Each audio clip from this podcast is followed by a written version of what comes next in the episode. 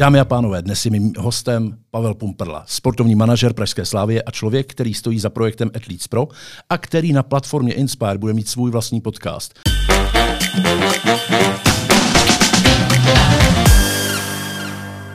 Je to inspirativní řečník a někteří z vás, kteří ho pravidelně posloucháte v jeho podcastech Cesty vítězů, se můžete těšit na nový koncept, kdy vyspovídá sportovce a zástupce biznisu u jednoho stolu. Pavle, vítej. Děkuji moc za pozvání a mně se ten úvod moc líbil. Trošku mi to připomnělo teď uh, video z nedávné doby, kdy uh, mám pocit, že to byl ministr Rakušan, kterého jeho mluvčí zástupný představoval stylem uh, jakoby nastupoval právě do zápasu, takže mě se to líbilo, jak to bylo pěkně emotivní. Úplně jsem slyšel, jak Davy bouří ve chvíli, kdy teď nabíhám na hřiště, škoda, že musím sedět. Já se určitě domluvím z techniky, aby tam to bouření dodali, aby to tam bylo, aby to bylo slyšet. Výborně. Já začnu tradiční otázkou a ta tradiční otázka bude, jaký máš rána, jakým způsobem vstáváš, co děláš, když se ráno probudíš, protože to je inspirativní podcast a mě zajímá, jakým způsobem čerpáš energie a co vlastně děláš, když eh, Pavel Pumpel ráno vstane. Jak to vypadá? A Pavel Pumpela vstává ráno brzo. a jedním z důvodů jsou to, že mám malé děti, a, ale právě protože chci nějaký čas ráno věnovat a, sám sobě, tak ještě musím vstávat dřív než děti. To znamená, teď jsem opět využil nedávné změny času a zase jsem si to posunul trošku dřív, protože to pro to tělo je jednodušší a mám tam vždycky takovou hodinku někdy necelou, tak abych si udělal nějaké věci pro sebe. Možná kromě těch věcí, které dělám, bych rád zmínil ještě jednu věc, kterou nedělám a to je, že v té první hodině se zásadně nedívám na telefon, protože to je za mě to nejhorší, co člověk může udělat, protože jakmile se tam podívá, tak málo kdy se podaří to, aby tam na něj nečekalo něco, co ho rozhodí úplně jiným směrem.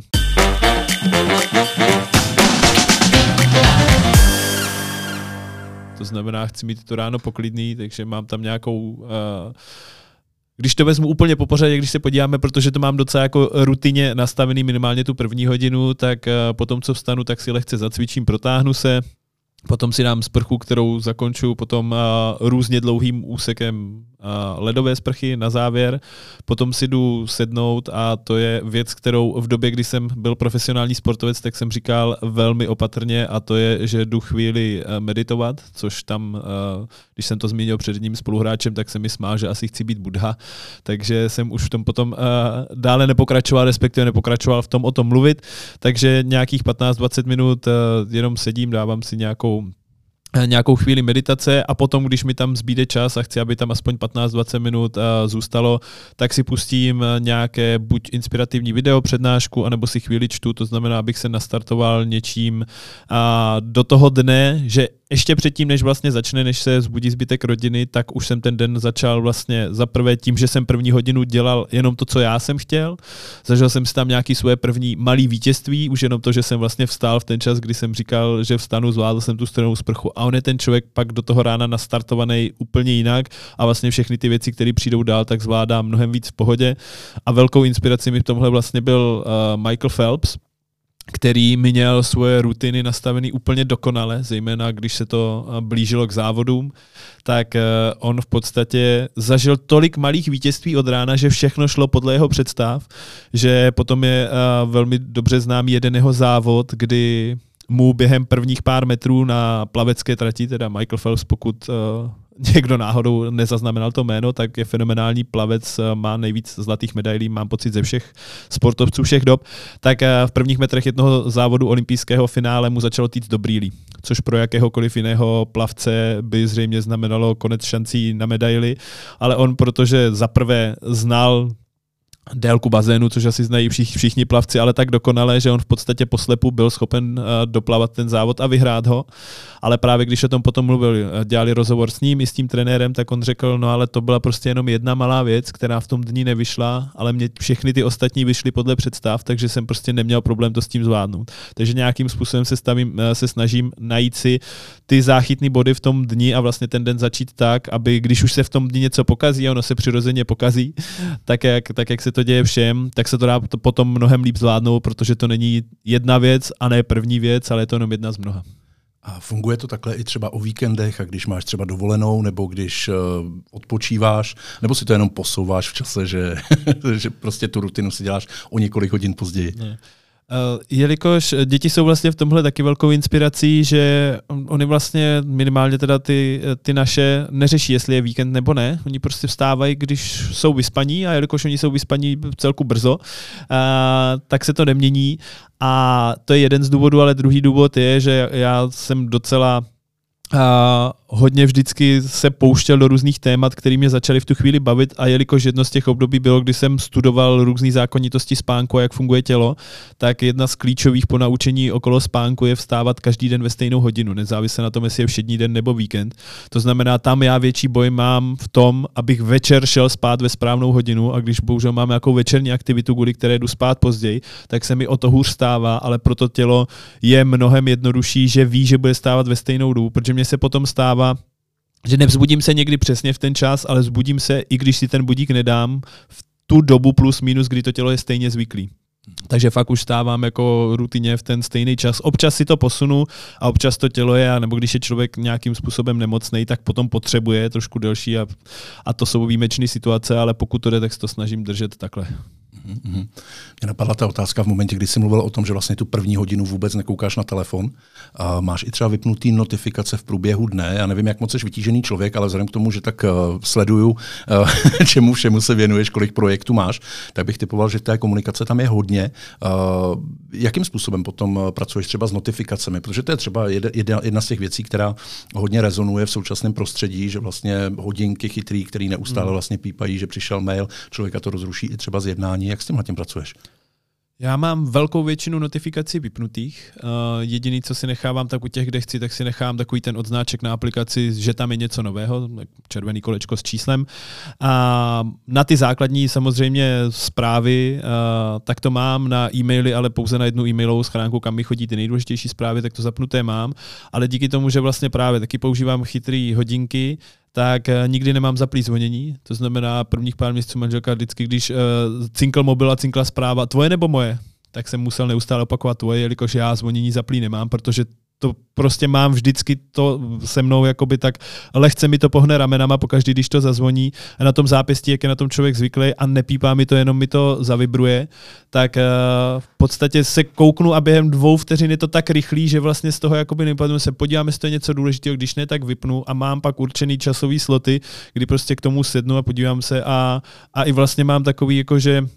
mi třeba doma hlásí někdo, uh, někdo ti volá, protože jenom vidí, že to, že to svítí. Říkám, já vím, já vím. A, oni, a ty to nebereš? Říkám, ne, teď to neberu, protože teď, nevím, a když je to, buď sedíme s rodinou u večeře, nebo něco dělám, tak ono málo kdy to je tak urgentní, že by to člověk musel vzít v tu chvíli. A samozřejmě mám lidi, kterým to beru, kterým to beru hned, jasně, jasně. ale protože vím, že to opravdu je něco urgentního, ale v jiných uh, příležitostech to tak nedělám a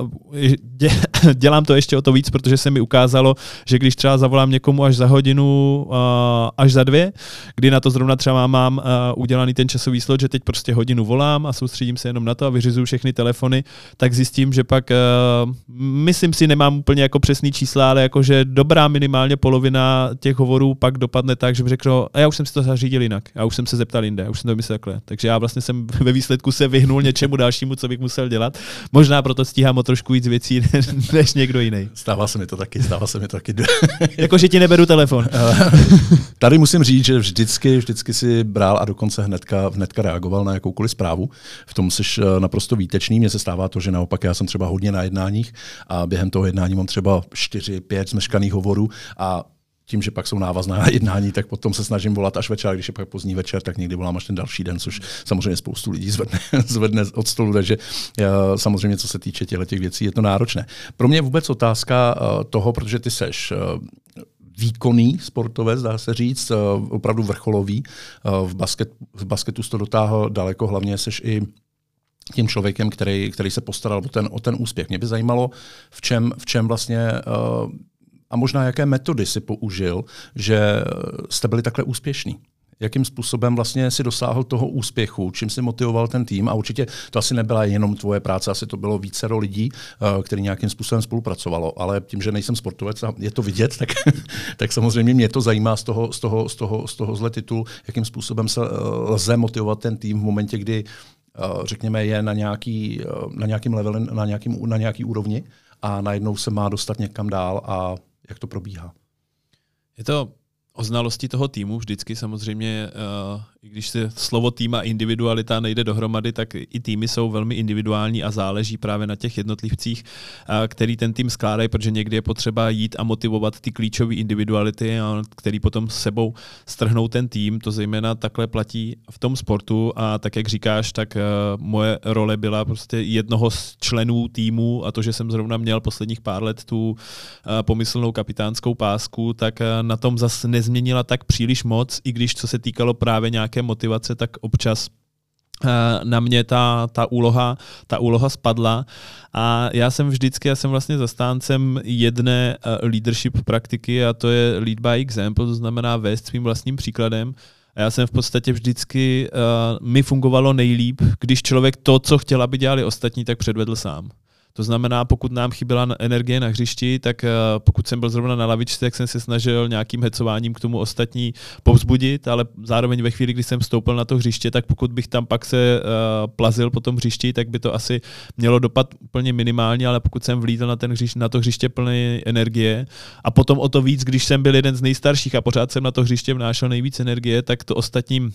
Některý možná přišlo blbý, ale zejména většinu to prostě namotivovalo, hele, on může, tak my můžeme taky. To znamená, tam je tohleto za mě hrozně silný a potom tam, kde jsem měl nějaký vliv na to, jak ten tým je skládaný, tak to jsou vlastně další principy, které já jsem a, studoval vlastně i oficiálně na vysoké škole a přečetl na to téma spoustu knížek, viděl spoustu přednášek, to jsou nějaký právě principy leadershipu a fungování týmu. A mě hrozně bavilo vlastně brát ty teoretické principy, a sledovat je pak v tom sportu a aplikovat je na skládání toho týmu. A tam zejména jsem zjistil, že nejklíčovější, kromě toho, že je, eh, je hrozně důležitý, což zní logicky, ale někdy se to hrozně těžko dělá, jak ve sportu, tak v biznisu, složit tým, aby tam nebyl žádný blbec. a krásnou poučku na to mají a mají vlastně svých 15 pravidel rugbyový tým Nového Zélandu All Blacks, kteří mají svých vlastně 15 principů fungování toho týmu Uh, ty jsou mimochodem velmi zajímavý, jednoduchý si je, si je vygooglovat, takže když si dáte All Blacks a číslo 15, tak, tak vám to naskočí. A jedno z těch pravidel je, oni mají, uh, to pravidlo je velmi jednoduchý a je tam, nevím, jestli ten přídomek řeknu správně, ale mám pocit, že to pravidlo zní no dickheads. To znamená v podstatě, pokud je někdo i extrémně dobrý hráč a velká hvězda, ale neumí se chovat, tak ho do toho týmu mezi sebe nikdy nevezmou. A tohle je za mě klíčový. Pokud se tohle podaří splnit, tak ta druhá věc, o které jsem chtěl mluvit, je to složit tým na základě svých silných stránek. Respektive, aby silné stránky jedněch členů týmu doplňovali slabé stránky těch ostatních, což dělá hrozně kompaktní tým a vlastně každý se potom v tom týmu cítí platný, protože jsou uplatňovány jeho silné stránky a míří se na vnitřní motivaci toho člověka. To znamená, on, když je motivovaný sám, nepotřebuje tolik té externí motivace. To znamená, já jsem se snažil vlastně v těch týmech pomáhat v tom, aby ti hráči byli využívaní správným způsobem, protože potom tam není potřeba nějaký velký proslovy a něco dál a když už člověk ví, jak tihle hráči fungují, tak, eh, tak potom stačí jenom malý popíchnutí správným směrem, aby se zase nastartovaly ty jeho největší silné stránky a který ve výsledku tomu týmu pomůžou tady k těm úspěchům, jako jsme třeba dosáhli my. A to aplikuješ i v současné době ve své roli? A právě se o to pokouším, eh, teď na nás chodí dotazy, jelikož eh, se nám daří hrát lépe, než mnozí předpokládali a dle nějakých papírových předpokladů a, a výšky rozpočtu na hráčský kádr, tak jsme mezi uh, těmi, co mají nejnižší rozpočet a mezi těmi, kteří působí opravdu na papíře jako nejslabší tým a, a dostávám občas dotazy, jako čím to je, že se nám daří hrát tak dobře a, a já bych v podstatě a, a ne, odpovídám popravdě tak, jak to je, že se snažím skládat ten tým nejenom na základě basketbalových kvalit, ale zároveň a na základě těch lidských kvalit a a oni vždycky, eh, je, jak vlastně jde udělat týmová chemie, ano, je to něco těžkého, je to takový to zaklínadlo, jak to vlastně udělat, ale to přesně to, o čem mluvím. To znamená, pokud tam jsou lidi, kteří charakterově a i těma dovednostma k sobě dobře sedí a dobře zapadají, dobře se doplňují, tak ona ta týmová chemie prostě tak nějak už potom a přirozeně vyplyne. To není o nějakým jako extra společným team buildingu a udělat něco takového. Dá se tam tomu pomoct, ale za mě ta, ta chemie, ten úplně její původ vzniká trošku někde jinde. Mm-hmm. Rozumím. Ty stojíš za velkým projektem, který je strašně zajímavý, to je Athletes Pro a tam se snažíš inspirovat uh, své sportovní kolegy, aby včas začali řešit svoji budoucnost, když to velmi zhrnu. Ale mě by samozřejmě uh, zajímal ten detail, to znamená, co všechno, kdy, jak vůbec tenhle ten nápad vznikl, protože samozřejmě já už jsem načetl spoustu článků a slyšel jsem spoustu vlastně rozhovorů s tebou a vím, že jsi člověk, který se rozvíjí a rozvíjí se pravidelně už vlastně od dob vlastně vysokoškolských studií a potom už, už vlastně jako při sportu. A tuším, že někdy si řekl, eh, že dokonce si četl vždycky na cestách autobusem, když jste jeli na nějaký zápas. Takže tyhle ty věci jsou, ale kde vlastně vznikla potom ta potřeba vlastně říct si, jo, a teď je ta správná doba. Uh, měli bychom vytvořit nějakou platformu, kdy pomůžeme svým kolegům, mým kolegům, tak aby přemýšleli o duální kariéře. Vlastně vznikla v té době, uh, protože já jsem na sobě pozoroval, že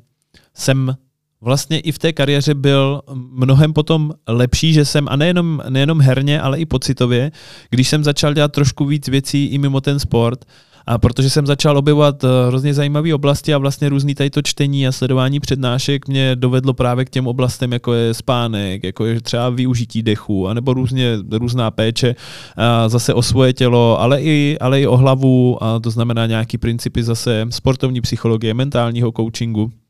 A i když to bylo všechno samostudiem a existovaly by určitě lepší způsoby, jak uh, třeba uh, konkrétně ty poslední dvě oblasti, tak mít na to konkrétního člověka, který by mi s tím pomáhal, tak uh, já jsem to vždycky měl tendenci říkat minimálně lidem okolo sebe, a občas to bylo přijetý líp, občas hůř, když jsem s těma svýma studenýma sprchama začal v šatně, tak uh, si někteří ťukali na čelo, někteří, že to hecnou a po 14 dnech už jsem byl sám.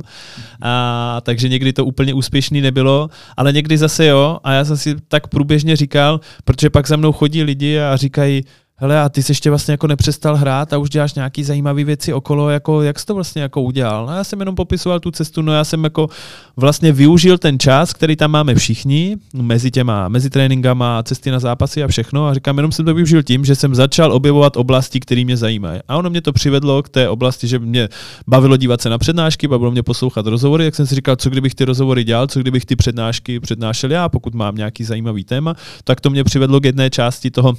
co dělám teď, že, že točím rozhovory v rámci podcastu a chodím do firm dělat přednášky. Takže říkám, jenom to bylo vlastně o tom otevírání těch cest. A v rámci projektu Athletes Pro se snažíme nejenom pomáhat tady s tou právě přípravou, která si myslím, že čím dřív logicky se začne, tím líp, a přinášet tam právě ty témata, které já jsem objevoval a které si myslím, že jsou důležitý a můžou vlastně pomoct ještě v průběhu té kariéry udělat vás lepším člověkem a výsledku i lepším sportovcem a podávat lepší výkony, protože tam můžeme vzít třeba oblast úplně z jiného soudku, tak já si myslím, že sportovci jsou hodně citlivá skupinka, co se týká zacházení s financemi. To znamená, za mě sportovci by měli automaticky, než se staneš profesionálním sportovcem, začneš vydělat velký peníze, tak bys měl absolvovat nějaký základní školení finanční gramotnosti. Jde to pozorovat, že například eh, v profesionálních soutěžích v Americe, kde ten problém je taky velký, spousta hráčů končí na mizině, i když vydělávali pro nás, pro mnohý nepředstavitelné peníze tak končí pár let po kariéře na ulici v bankrotu, nemají nic, prodávají domy, auta, eh, všechno.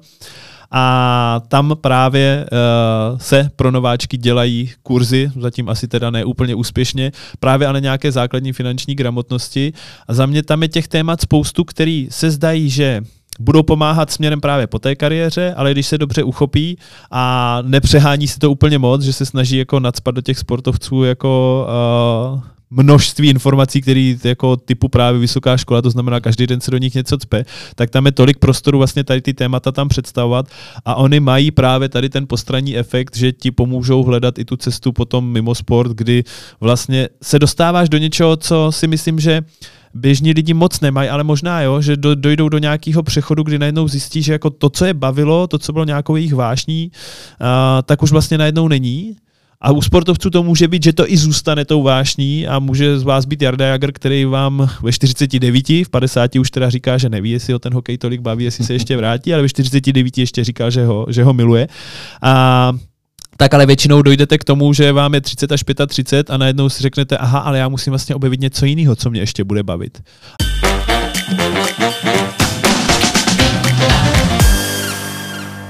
A ono to není vůbec jednoduchý, takže, ale vlastně ta paralela tam může být, že právě lidi jako v 35, ve 40 nebo ano, říká se tomu krásně krize středního věku, tak uh, dojdou, aha, a vlastně to, co jsem doteď dělal, to, za čím jsem se hnal, tak možná nebylo úplně to pravý, co vlastně chci, anebo se to hmm. změnilo, posunulo, což je logický, takže je potřeba pomáhat těm sportovcům, ale logicky je potřeba pomáhat i komukoliv jinému, kdo dojde tady do téhle fáze velké nějaké, nějaké obměny. Mm-hmm. Děkuji. Když se vrátíme k té původní otázce ohledně toho, co teda je to Athletes Pro, když eh, vezmeme opravdu tu, tu platformu, co nabízíte, čemu se věnujete?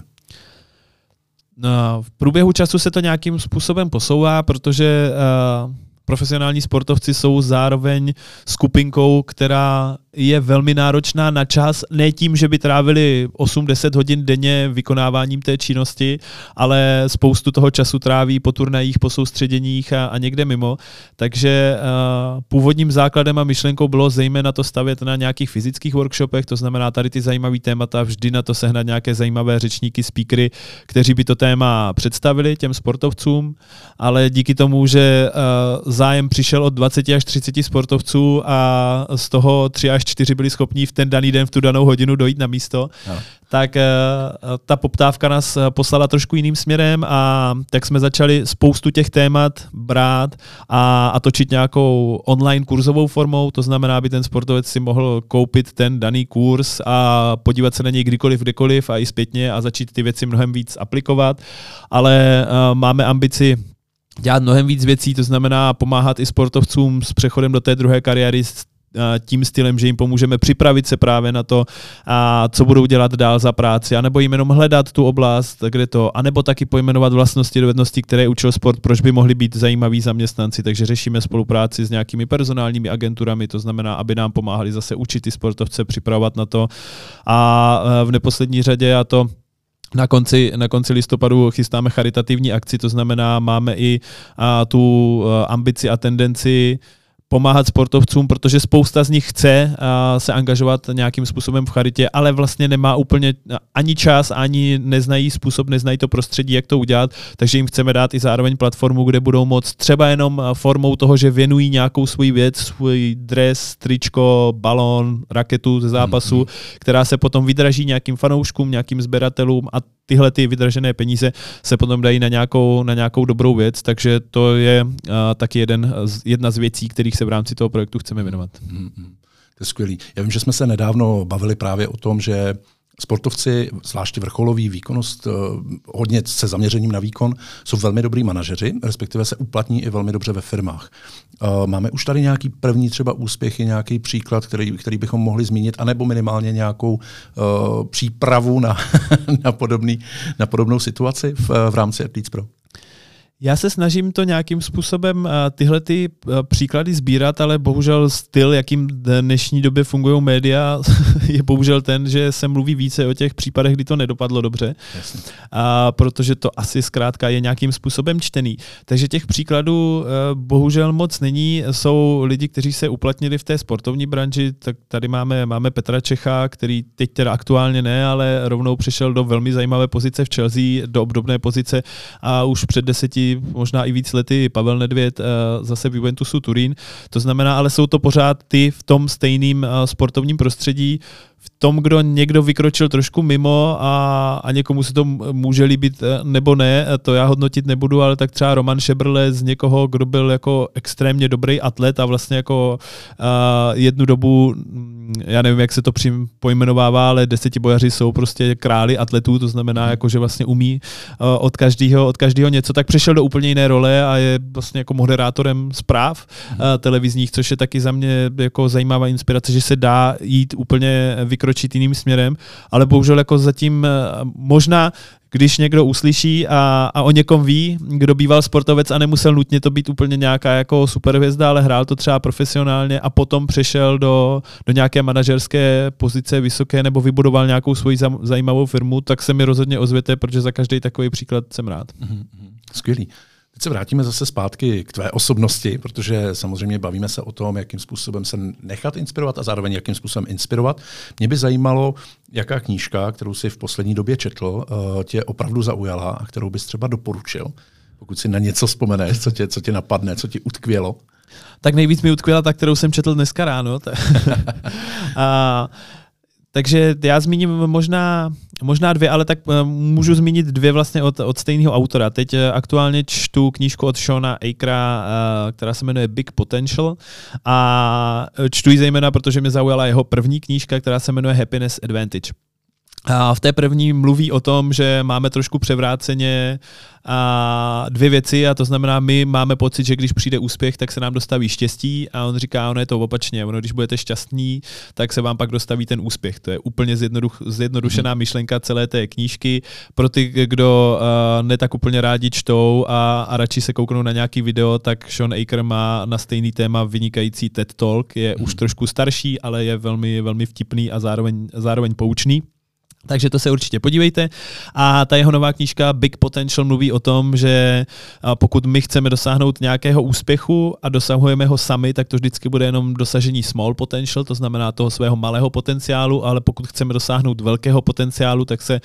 musíme spolehnout na lidi okolo nás a, a že v podstatě i ta spokojenost a to štěstí, o kterým mluvil v té první knížce, tak se může mnohonásobně zvětšit, pokud si ho zaprvé užíváme s lidmi, ale i dosáhneme ho s lidmi okolo sebe. Mm-hmm, skvělý, děkujeme. Jsem zvědavý.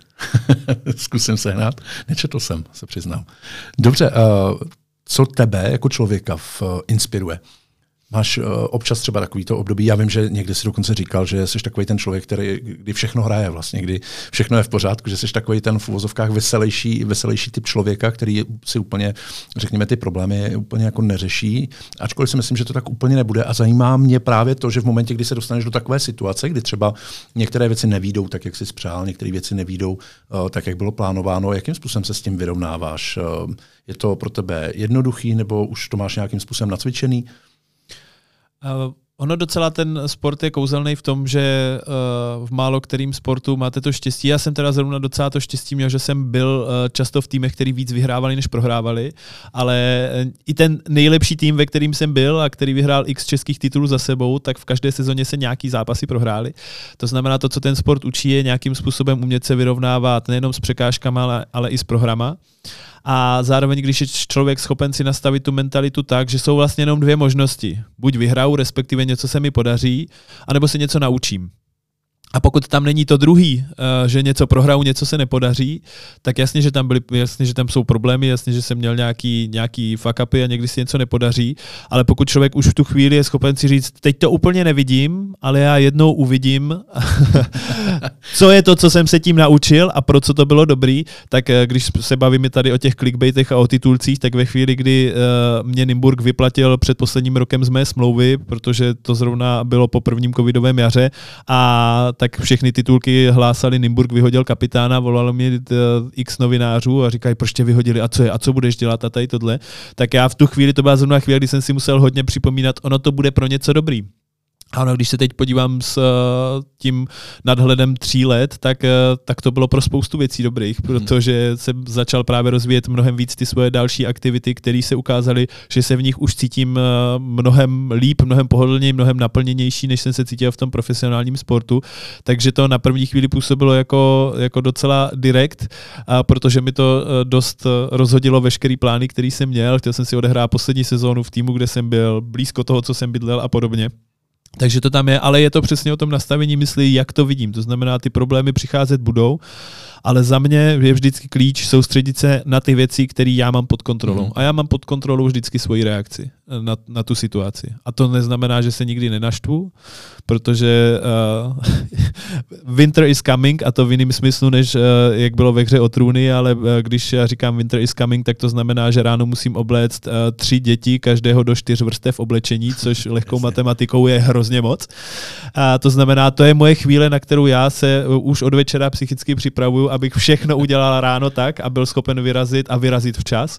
a rozvést do školy a do školky, protože na to uh, logicky navazují potom další, další činnosti. Takže ty situace tam mám, ale jde to o tom, když si umíme ty situace vlastně pojmenovat, tak to ještě pomáhá s nějakou, s nějakou prevencí toho, to znamená nastavit si ty strategie, jak to udělat, aby k té situaci, kdy tuším, že by se něco nemuselo povíst, anebo kdy budou ty emoce situace uh, trošku horší a divočejší, tak jak se na ní připravit. Mm-hmm. Jakým způsobem kombinuješ potom work-life balance, protože těch projektů, jak už jsme řekli, máš relativně hodně, hodně věcem se věnuješ. Jakým způsobem se ti daří, daří a máš tři děti, tak jakým způsobem se ti daří vlastně uh, obsáhnout jak uh, tu kariéru, protože spousta projektů je na začátku, takže je potřeba je rozvíjet, to, což znamená čas a znamená do toho hodně, hodně vlastně šlapat a, a odmakat si to, jak říkáme, ale to, co, to, co je vlastně jako podstatné, je ta rodina, že jo? Což, což určitě nějakým způsobem musíš taky reflektovat. Jak to funguje u, u, u, pumpr, u pumprlů? a je to o nějakým žebříčku priorita, o nastavení toho, co je vlastně to nejdůležitější, přes co, přes co úplně nejede vlak a jenom si vzpomínám na jednu situaci pár let zpátky, ještě to, kdy uh, toho bylo plno toho basketu a kdy ta nejstarší dcerka začala už chodit uh, do školy a, a říká, Tatiano, já, ty seš asi jako hodně doma, když já jsem ve škole a přijdu ze školy a ty jdeš večer na trénink. A ona říká, nemáš nějakou práci, kde bys byl v práci jenom ve chvíli, kdy já jsem ve škole? A vlastně mi vnukla zajímavou myšlenku, že to je krásný pojmenování toho, to znamená, jak si my nastavíme ten čas. A ono, když je člověk potom pevný tady v těch svých hodnotách a když já všem řeknu, že nemůžu mít ráno schůzku dřív jak v 9.30, protože odvážím děti každý ráno do školy a do školky a že jsem k dispozici do 15.30, protože tam zase potom musím vyrazit, abych vyzvedl ze školy až do školky, tak uh, jsem se v podstatě ještě jako nesetkal s tím, že by mi někdo řekl, ale jako co a co děláš a proč to děláš, tak mhm. každý jako řekne, vlastně to pochopí, protože vidí to pevné postavení. A já neříkám, že to dělám zdaleka ve 100% případů, protože mám, man, mám manželku a dělíme se, dělíme se o povinnosti, ale ve chvíli, kdy jsme domluveni, že já to tak potřebuji udělat, tak jenom když je opravdu něco důležitého, který nejde udělat jinak, tak si ty priority zase, ne priority posuneme, ale ty konkrétní úkoly si v ten den rozdělíme, rozdělíme jinak, aby jsme mohli oba fungovat Dobře, ale říkám, pokud to tam jakoby je pevně zakotvený, tak v podstatě jako to strašně věcí zjednodušuje, když to tam je jasně daný. A já mám hrozně rád ještě jeden, i když sám používám eh, tady tenhle, tohle slovní spojení work-life balance, tak se mi hrozně líbí vlastně novější pojmenování a to je work-life blend, to znamená, pojďme udělat tu práci nějak tak, aby se vlastně, aby jsme ne, tam dělali nemezi tím čáru mezi tohle je práce a bum a tohle je osobní život, ale pojďme udělat taky vlastně, jak to udělat, aby se to prolínalo. To znamená, jak můžeš prolnout ten rodinný život s tím pracovním, aby to vlastně plynule navazovalo. To znamená, Uh, za mě to je zapojit třeba děti do toho nějak, jak dělám, vzít je na nějaké věci, zapojit je do těch svých aktivit, ale zároveň vlastně to je hrozně moc o tom, to znamená, aby ta práce byla taková, že se vlastně v ní cítím naplněný a beru to jako součást života. To znamená, neberu to od práce, kam já musím mít, musím si tu práci oddělat, ale je to jenom část mojeho dne, část mojeho života, která do toho ale přirozeně zapadá.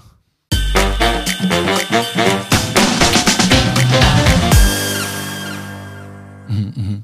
Mě napadá teďka v, v parafrázi vlastně na to, na, to, na to, co říkáš. Jsem četl kdysi knížku Podivín od Semlera a tam on má krásnou větu, kdy říká, že když jsme vlastně začali, přestali mít problém s tím, že pracujeme pro našeho zaměstnavatele v neděli odpoledne, ale v pondělí ve 12 se svými dětmi do kina ne, nepůjdeme. Což je vlastně o tom nastavení, o tom nastavení mysli. Já bych se eh, postupně, protože se chýlíme k závěru, my jsme si řekli, že ty podcasty o inspiraci by měly být krátké, tak aby, jak říká jeden můj kolega, se člověk dostal z Řečkovic eh, na nádraží za, řekněme, těch půl hodiny, 40 minut, aby to zvládnul. Jakým způsobem ty inspiruješ ostatní lidi kolem sebe? Protože jsi inspirativní řečník, to znamená, že samozřejmě jezdíš do firem. Co je to gro toho, čím vlastně jakoby inspiruješ, co se snažíš těm lidem vlastně jakoby říct, aby, řekněme, se cítili lépe, žili lépe svoje životy? Co to je? Kde je ta esence? Možná to první, co bych řekl, je vlastní definice úspěchu. To je to, co vždycky u čeho začínám těch lidí, protože a, na nás ze spousty směrů na nás přijde to, co bychom měli považovat za úspěch. A jsou to takový ty klasický, to znamená mít spoustu peněz, já nevím, auto, dům, jezdit na tenhle typ dovolených, z těch sociálních sítí to vidíme všechno a já taky říkám, tyjo, já bych taky chtěl na to Bali a někam jako tohle. Což samozřejmě není úplně dobře a vlastně to může být součást té vaší definice úspěchu, ale je potřeba si najít čas, sednout si nad tím a říct si vlastně, pojmenovat si to, A já nejsem úplně velký zastánce toho dávat si nějaký cíle, anebo respektive dávat si ty cíle trošku jiným způsobem než tím klasickým, jako já chci uběhnout maraton a zhubnout pět kilo, ale uh, nějak se zapřemýšlet nad tím, v podstatě tady nad tou otázkou, jak vypadá